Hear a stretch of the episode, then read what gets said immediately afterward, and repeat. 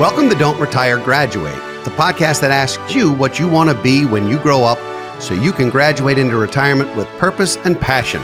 I'm your host and valedictorian, Eric Brotman, and I have not one but two special guests today. Uh, Julien and Kiersten Saunders are authors of Cashing Out Win the Wealth Game by Walking Away under Portfolio Books, an imprint of Penguin Random House.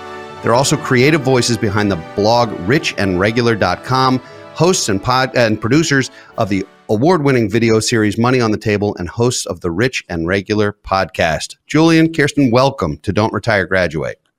Hey, Thank how are you. you? I'm great. I, I, I want you to know, and I'm, I'm, you know, I don't get starstruck that much, but I want everyone to know, true as true can be, that the first time I met you all, you were keynote speakers at FinCon a couple years ago, and I said that was awesome.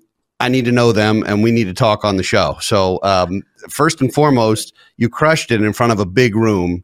Um, let's talk a little bit about uh, about the two of you, how you got started in in fire, how you got started in in podcasting, and then we're going to dive in and talk about the book and the audience for the book quite a bit. Sure. Uh, so our story, she tells actually a more colorful uh, version, um, but I treat myself better in my version of the story, so I'll, I'll lead. But basically, our story uh, began almost a little over ten years ago. We met at work. We were starting our jobs, uh, new jobs, you know, that big job that you get that's mm-hmm. supposed to change your life. We were both starting that job, working on the same team. Uh, and we met, uh, things sort of took off pretty quickly. We decided why not take a vacation uh, three months into our relationship okay. and our romance. Um, but we had not thought through all of the details around, well, you know, I, well, we agreed that we were going to split it down the middle, but after that, it was like, all right, what changes after that? None of that. We were just head over heels uh, in love with each other, and um, unfortunately, that led to a conversation around, well, how are you paying for it? Well, how am I paying for it? This it was, was, when we got back. When we got back, yeah. yeah. And oh, oh after you had had the fun, then he had to pay. After we had had the fun. after we okay. had all the fun, I came back, and and my typical routine was, all right, that was fun now back to reality. Let's get back to cooking at home and, and making sure that we make up for all the money that we spend while we were mm-hmm. on vacation. And she actually wanted to celebrate the vacation, which was a way of thinking I'd never. I wanted to extend she wanted the vacation, keep the party keep going, the party going. And okay. so that led to a very interesting revelation that we thought about money and treated money very different um, which then led to, quite honestly, both of us looking inwards and saying, well, I feel very strongly about how I feel, and which is that we should go ahead and pay off this debt and move forward. And she was like, I have no interest in doing that. And so we ended up uh, breaking up pretty quickly. Uh, after that, after some sharp words were thrown from me Ooh. in her direction, I will admit to Ooh. that. Um, but but long story Ooh, short, this is juicy. I like this. All right. but it was one of the best things that could have ever happened to us because what it did was it forced us to have an uncomfortable conversation about who we were, our beliefs, how we thought about money, what our visions and plans for our futures were very, very early on. And we then came to learn that most people don't have that privilege. They, in more, more than not, kick the can down the road, avoid all those conversations until they have a child, until they buy home, and then things sort of fall apart then. That's just the unfortunate reality of where we live. And so that's pretty much how we started. And we figured the best way to help more people not fall into the trap is to be a little bit more transparent about some of the other uncomfortable and interesting um, sort of experiences with money that we've had along the way. And so that's where the blog and all of the other things that we create uh, came from. All right, so you do realize this it lends itself to two follow up questions, and I'm going to double up on you, but I'm also going to ask Kiersten. Number one, where was this trip that was impactful enough to break you up? And two, what really happened? so the trip was to Panama, like uh, Panama, the country, not. It was an international trip it was 10 days so it was a long time and when i got back i like if relationships were a video game i felt like i had leveled up like i had just survived a vacation with him. Like we had so much fun. It was a resort, cocktails were flowing. And so when he got back talking about peanut butter and jelly and ramen, ramen so he could pay off the credit card bill, I was like, what are you talking about? Like we only go yeah. up from here. like, okay. and so as we're explaining this, and at the time we were making the same amount of money because we were on the same team. So he was like, how uh-huh. are you paying for this? Like, I think he was hoping to find out that I was like, an heir or an, a princess of some sort. and I was like, well, aren't, you? In my mind, I'm, yes. he, he, thinks of you as a princess, though he does not necessarily right. think of you as an heir. Yeah. All right, so Panama is a place to avoid for all, all you young couples out there. That can break you up. Don't go to Panama. Uh, and and you know these are conversations that couples do need to have. And you know, for you guys to be together twelve weeks and then go away for ten days is bold. That's that's a bold thing. I will tell you that the woman I married, our first date was a black tie fundraiser. Wow. And our second date was a wedding. That is not mm-hmm. how this is supposed to work. Those broke us up immediately. It took us almost 10 months to reconvene. Yeah. So uh, we we are kindred spirits in that way because boy did that go wrong fast. Like let's just get coffee and get to know right. each other a little bit. right. Right. Low so, stakes dating. so I, I, have I have your book. I have read it. I have really enjoyed it. There's a lot of wisdom in it, um, and and I think it's uh, actually a good read for anybody. Um, but but you wrote this with a very specific audience in mind. You wrote this for the black community primarily, and while there's plenty of uh, of information here that's that's truly universally important. Um, I, I think it's important that we talk about why why that uh, was was part of the focus of your project. Yeah, so there are several reasons. Um, you know, after our breakup and even after launching our blog, one of the other reasons why we decided to do it was because we realized that after we'd learned so much information, right? Like after this sort of conflict, you know, sort of came full circle and we healed from it and we started really learning and collaborating and paying off debts together and investing and doing all these things we started sharing this stuff. Right, this is what you do. You share what you've learned with the people that matter to you the most. And it felt as if it was just going in one ear and out the other. Like people just could care less. And we'd see these articles and we'd see these stories and we'd recommend these books and it just didn't seem to work. And we were like, wow, do people not think that financial literacy is important? Do they not find investing or personal finance? Like, do they just not care? And we knew that that wasn't the case because we talk about money all the time. We talk about work all the time. But what we did realize, this is when we started to look at this through our professional lens, because we do have professional sales and marketing backgrounds, was that people that we were trying to reach did not see themselves in the stories or in the profiles or in the mm. books or the pages that they were told. We were sort of imagining ourselves in these roles, but we couldn't actually see ourselves. And so when we started thinking about it from that lens, it was like, oh, well, this is actually a really interesting challenge. Like, how do we take the same information, but make it really, really relevant to a target audience, which is marketing 101, mm-hmm. right? Yeah. But this just had higher stakes because we were really concerned like, wow, if so many of us are out here sort of aimlessly barreling through our careers or aimlessly giving money away, um, and aimlessly like just not saving enough or not preparing for future uh, adjustments in our life or any of these things, like there's some real consequences to that. And so we said, all right, well, let's figure out a way that we can lure quite honestly, people into this message, make it not feel so preachy because part of what we were doing was saying, well, what is out there? And that's great. Some of these things are really, really good at attracting this message to a certain group of people, but there were still a lot of people who were not being reached. And we took it upon ourselves to do what we could to try to impact them. Well, I, I trust that your message has reached a lot of people because I know your podcast is is uh, well listened to, and I know your book is selling well, certainly selling better than mine. So I could take some marketing tips for you from you. Um, I think you're talking about a, some somewhat of an underserved community from a financial standpoint, and you know, in the yeah. book, you talk about the game being rigged, and that's true about a lot of things in finance, just in general. Mm-hmm. Um, but in this particular case, I, I, I took that to mean um, that some of the things, some of the messaging, some of the paths that are out there may not feel open to everybody. Is yeah. is that a fair assessment of what you were trying to accomplish there? Yeah, I mean, I think that's a fair assessment, especially when you look at the historical nature of our financial systems. Even something like time, which is, you know, if you're in investing, that's our magic ingredient. We always harp on time, time in the market. And there are certain assets that Black Americans were not allowed to participate in at the same time as white Americans.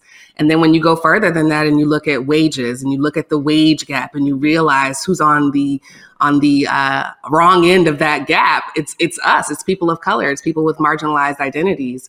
And so there are certain barriers that we encounter that feel impossible or out of reach or not for me just at this moment. And what we're trying to tell people is that there there, there are barriers, but there's also a way to get over them.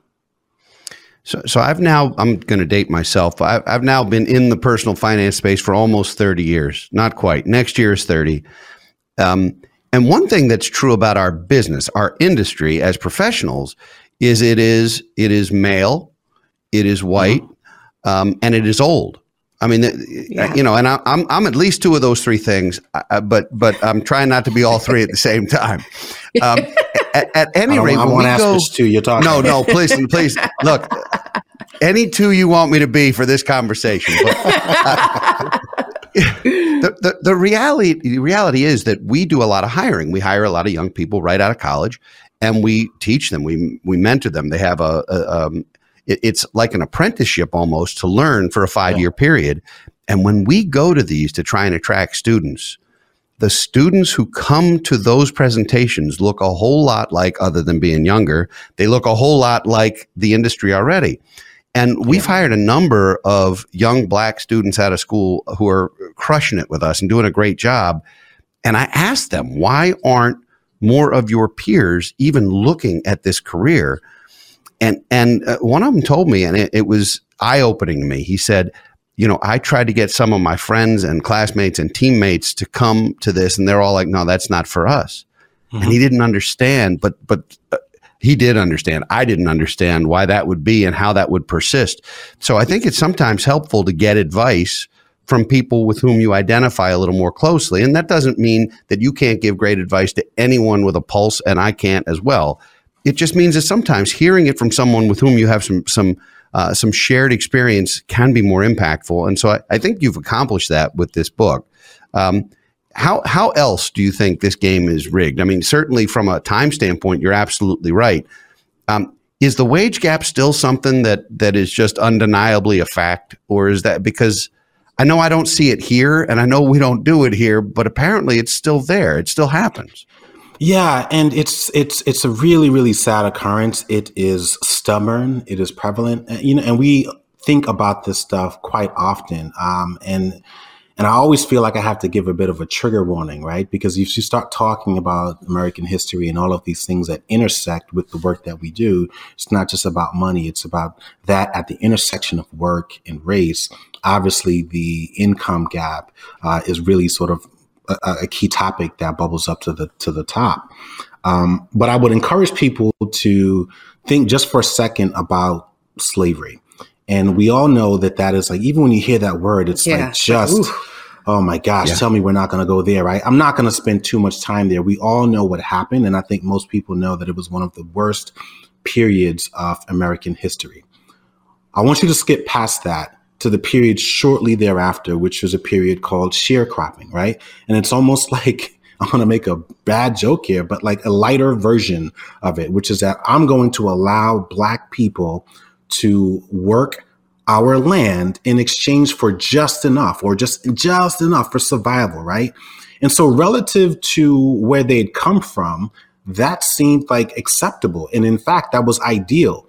Fun fact, Kiersten's grandmother was a sharecropper, right? She grew wow. up just outside of Houston, Texas. She was a sharecropper. We interviewed her a couple of years ago and, and the video was still live on our YouTube channel. And she loved it. She loved it. She took great pride in those experiences. Wow. The same way where like after school you look forward to going to play basketball with your friends, she looked forward to working because that's when she got to hang out with some of her friends, right? And so it's a really time that you don't realize has devastating financial consequences until 40 or 50 years later. And so when you fast forward to today and you think about why we accept such a horrible practice like discriminating against people and paying them less for the same work, don't ask yourself that. Don't ask your peers that.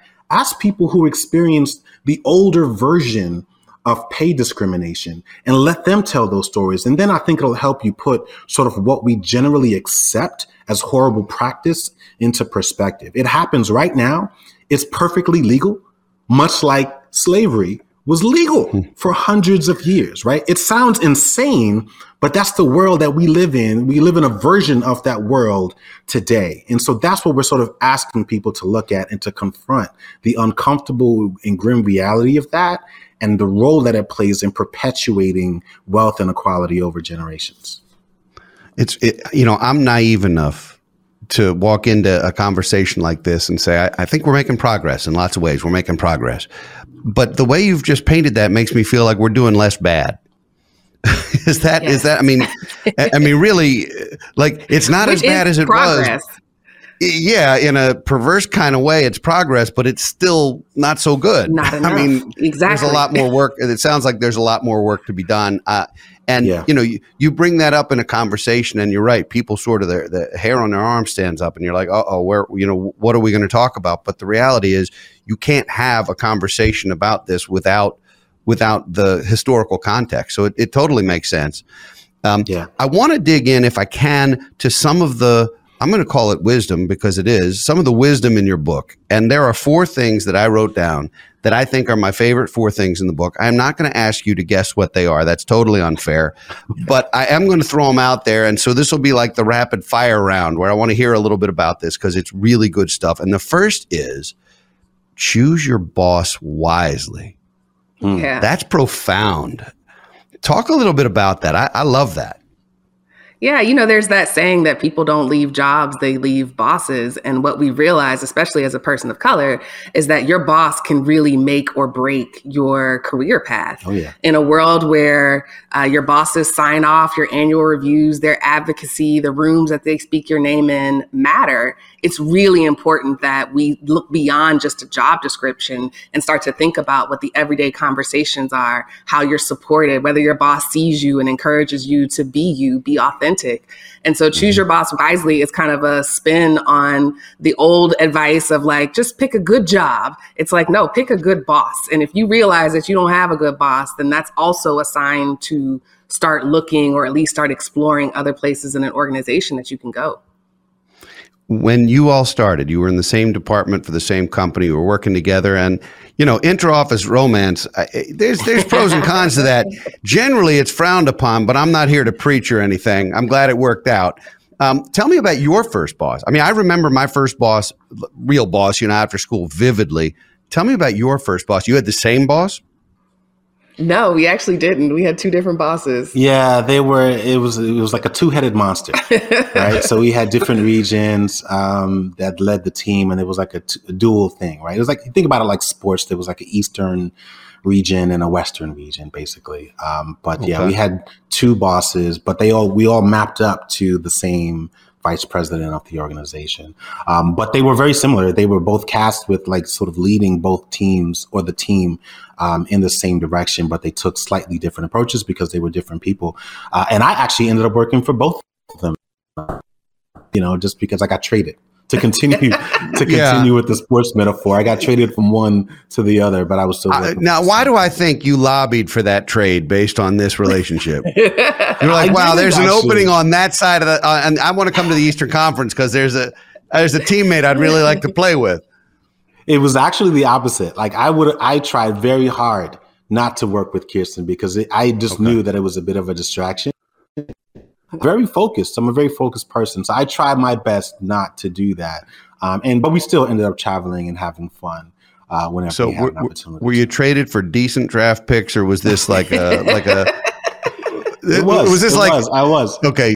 Okay, so this I, wasn't salary I got a better related. Region. It, yeah, okay, I got right. a better region. Yeah, so you know, it was it was it was a fun time. well, my my first boss. What, okay, so before we go there, your your bosses um, were they advocates for you? Did they yes. help yeah. you um, and support you and let you be you?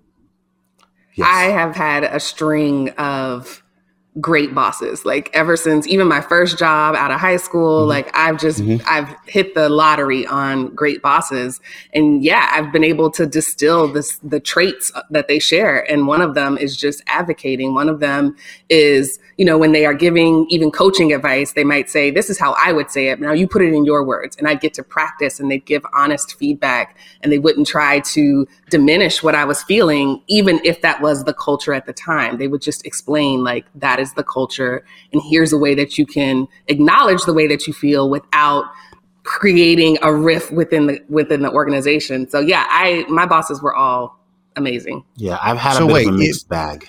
wait, wait, wait a sec. If if if all your bosses were amazing, uh, that makes you the common denominator. Is it possible that the bosses were amazing because you did such a great job that they had no choice but to be amazing. I mean, could could you take some responsibility I, for that, or was this luck? Played a role, but like all good things, they eventually stopped being amazing, which is why I left. okay, well, you, you do know that. oh, you were breaking up a little bit. I, you, you do know that when teams win, it's great players, and when they lose, it's lousy coaching. So it, sometimes it's tough to be the boss. I, I, assume you're the boss of, of, of yourselves and each other. To an, well, she is anyway, and and so we understand how that works. the The next thing in the book I want to go to is, is something that that you know I've been preaching, and I have a chapter in my book dedicated to, and it's pay yourself first. And it's something I think it is a personal finance. Uh, it's a financial literacy 101 concept. How do you how do you get folks to to see that? What is the the magic behind pay yourself first? Well, I think it's it's reframing it as a as an incredible act of courage. We have a chapter in our book that really, uh, at least I like to think that it does, is, is it helps people, uh, specifically the people that we're reaching out to, not overthink investing and to realize mm-hmm. that part of the reason why they may not necessarily be investing as often or as um, consistently as we think they should, it actually has more to do with them not having the courage, right? There's, and, and if you think about it, right, like to invest is to say, I'm willing to take a portion of income that I've worked so hard to, to, to create and not put it to use today because I have faith in my ability to recreate that income for the foreseeable future. And I think so many people, for a variety of reasons, whether it's trauma, whether it's they've got a really long list of bills that they need to pay, or they're mm-hmm. anticipating mm-hmm. future debts or some other sort of issue in their life, they are less willing to part ways and make long-term decisions with the income that they're mm-hmm. creating today. And so what we're really asking them to do is say, yeah, like, you know, let's acknowledge that fear. And what we're asking you to do is to tap into like micro doses of courage, right? I'm not asking you to jump in front of a, a train. I'm not asking mm-hmm. you to save, you know, uh, an animal out of a tree, but I am asking you to trust that you are as smart as you describe yourself on LinkedIn. And I believe that you have the ability to okay. create future income. So you should therefore okay. have the similar level of courage and confidence that if you part ways with this income for the betterment of your future through the act of investing, that it'll be okay, that you won't need it for, you know, 30 years. I think that's still one of the prevailing issues that people have specifically when it relates to things like tax uh, advantaged accounts. It's like, oh my gosh, I'm putting it somewhere and I can't touch it. And that language mm-hmm. seems very scary to them because, you know, mm-hmm. it, it sort of works against this anticipated sense of urgency that they think they're going to be dealing with sooner rather than later. I love that that's the nice version because Julien's from Brooklyn. And so typically he, he will pull up their LinkedIn page and be like, I thought you were a thought leader who produces brilliant results. Who, and he calls them out on all these traits. And I it's do. like, paying yourself ver- first is like a version of this. Why are you all right? Well, this very simple thing. Have you been on my LinkedIn page? Because I got, you know, I, uh, now I'm now I'm afraid I have to block you on social media, so that's fine. I can do that. All right, now this next thing, this next thing I have never heard before. So, um, choosing your boss, paying yourself first. I, I've heard that there's some conventional wisdom to it, but this I have never heard before. And I'm not pointing this question at either one of you because I know better. But you said to think of investing as financial hygiene, and you liken putting money in your 401k to brushing your teeth which is yeah. I, have never heard that before. So, not that I want to get into any of your personal hygiene habits whatsoever. I'm not sharing mine, but but how did you come up with that? Like that is uniquely interesting to me. It's a combination of both of us. I remember when I was little, right about my son's age, he's a kindergartner. I used to try to get out of brushing my teeth because I just would want to do other things. I would want to go to bed or start playing. And I would mm-hmm. ask my dad, Do I have to brush my teeth? And his response was always, Well, just the ones you want to keep. Like, just right. he put it right back on me. Uh-huh, and so uh-huh. the same is true for financial hygiene, where it's like, it's the version of this is on you. You know, retirement is one of the few things that you cannot leverage through mm-hmm. federal loans or, you know, some sort of program. Like, it's on you to save for a world where you're not producing in the traditional way. And so comparing it to hygiene, comparing it to the little habits that you really don't think about on a day to day basis, you just know that you should do them because they take care of this body that we're in, this, this, mm-hmm. you know, physical space that we occupy. That's it felt like a very natural metaphor for me. I also have very clear memories of a horrific uh, deep cleaning that brought me to tears. mm. And in my mind, I at least think that there are a lot of people that when they hear those two words, deep cleaning, they just become deeply fearful.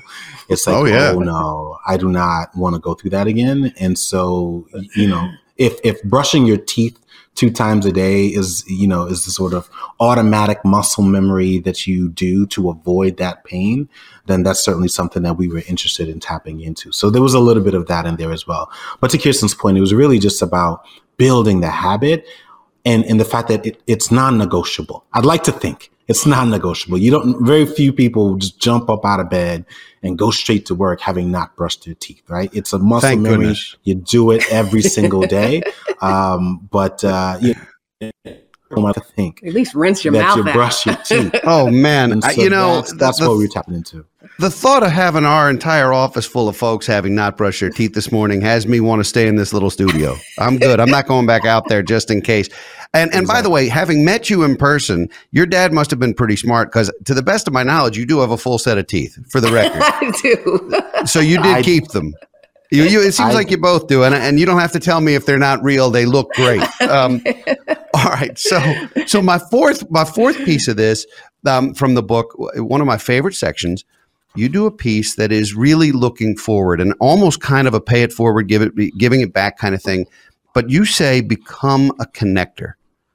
Hmm. And I think one of the things that separates that separates not only a, a, good mentor or good boss or good coach or just a, a, a, professional who's upwardly mobile from those who aren't is the ability to connect different people, meet different people, and and say, hey, you know, person A and person B need to get together, and everybody's going to win on this deal. I think connecting people is an insanely valuable skill, and not everyone thinks of it that way how, this doesn't strike me as personal finance as much as it does just general wisdom. How do you tie that to the financial conversation? And how did you come up with that? Because I, I really like it. I'm pretty sure you wrote that. All right, so neither of you actually came up with that. We've established this now. She wrote that. She wrote well. I think she's blanking on her story. no. All right. I'm like, oh, I said that. No, I'm just kidding. It's a value that I wait a minute. Let me let me let me just. Uh, it, it, it, it is on page 224. You should remember it's right at the top of page 224. You want to read it? no, please don't. It's all right. Don't. No, I, I, I, I do a, think there's. Yeah, please. It's a skill and a trait that I have long valued and prioritized in my life. We believe that community is the secret to everything. And I'm not just talking about like the internet version of community where it's just a bunch mm. of followers in a room. I'm talking about like actual community where you could go and borrow a cup of sugar or an egg or tell somebody that you have a pain in your left hip and they have a for like that type of community is what makes a democracy strong it's what makes individuals be able to retire comfortably.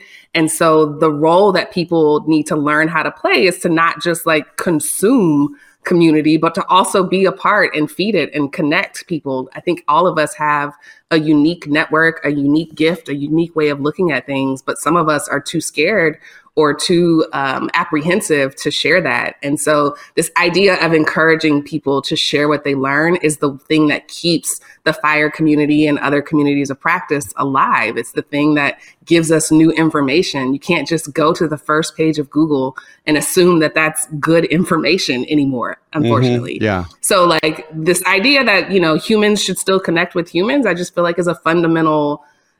It's a fundamental way of of being. I know so that was when we talk about but. no, well, but when we talk about telling your personal story, you you did a a really good job in the book of telling your story. And, and that story included some mind numbing debt. I mean, for, for you to get even back to zero, forget wealth building, for you to even get back to par was an enormous lift. T- t- yeah. t- tell me about that. I, I don't need to know how it happened because I know how the lady traveled and what she liked to do. But but in terms of in terms of how to get out of that, like you talk about some different strategies, but the number was just unbelievable.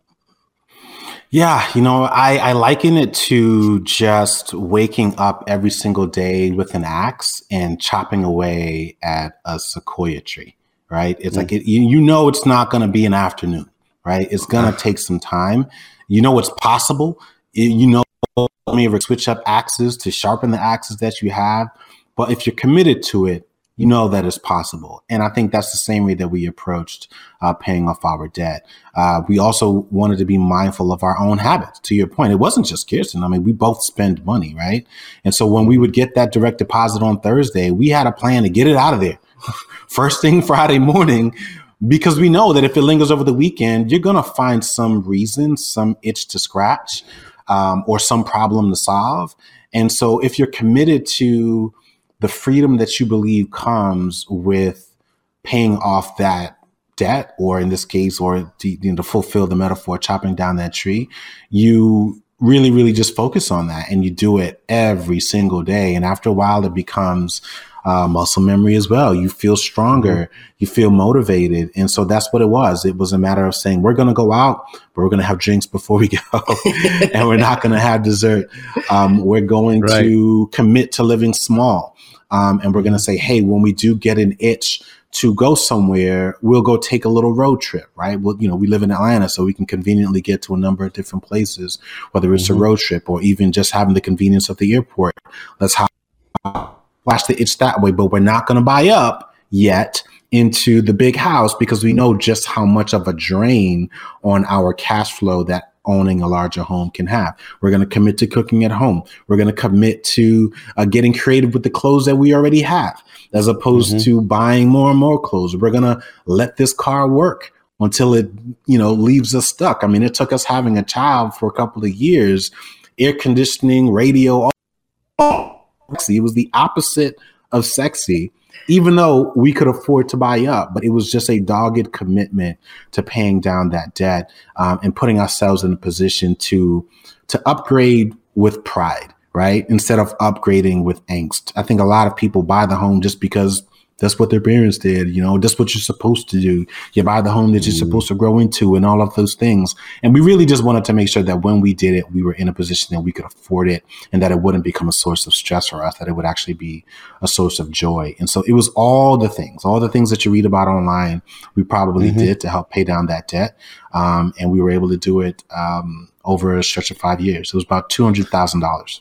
Yeah, that's, that's, uh, I mean, that's like having a house you can't live in that you've already right. paid for that you now right. finance a lot of it at probably 18 or 19 or 20 percent too which is yeah. unreal so I, am I'm, I'm sorry to say we are almost out of time because I, I really could do this all day but i, I got to ask you um, I, I have to ask you the important question um, and because there's two of you it's okay to have two different answers though i hope they harmonize uh, a little bit and that is what do you want to be when you grow up I want to be a generous storyteller.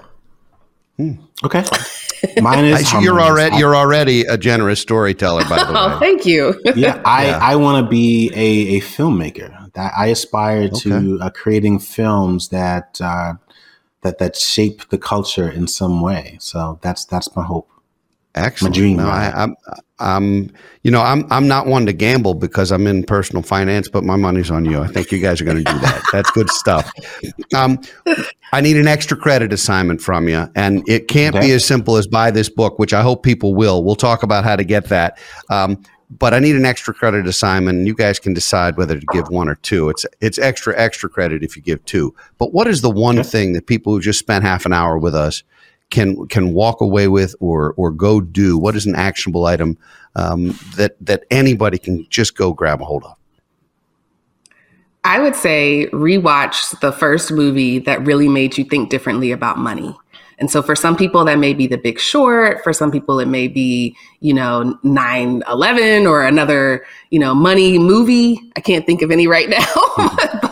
but I say go back and watch a movie that reminded you or taught you a lesson about money and then discuss it with somebody in your life. Trading Places is coming to mind. Uh, yeah, that's what I was trying to think of. Trading Places. I love that movie. One dollar. Yeah. That is a great movie. One dollar. Yeah. There are still some T-shirts out belly. there. That's it's bacon, bacon, which you might find in a bacon, lettuce, and tomato sandwich. There's some great lines in that movie. I love that movie. All right, well, yeah. this was fun. How can folks who wanna who wanna catch Rich and Regular, or want to know about money on the table, or who want to read your book, how can folks follow you and get in touch with you? Yeah, you can check us out. We're at richandregular.com. Uh, we are on Instagram, Twitter, Facebook, uh, and YouTube. We create uh, podcasts, videos. Pretty much, we're already making Kiersten's adult dreams come true uh, by dollars about money with the hopes that inspires more people to have better conversations about money. So that's what we do. Well, this has been fun. I hope I'll be seeing you at FinCon in uh, in New Orleans later this year. Um, oh, and if you're if you're well, I, I look forward to spending some time with you and uh, and uh, to grabbing an adult beverage at some point as well. So this was fun. Thank you for being on the show. I really enjoyed it. Thank, Thank you, you for having us.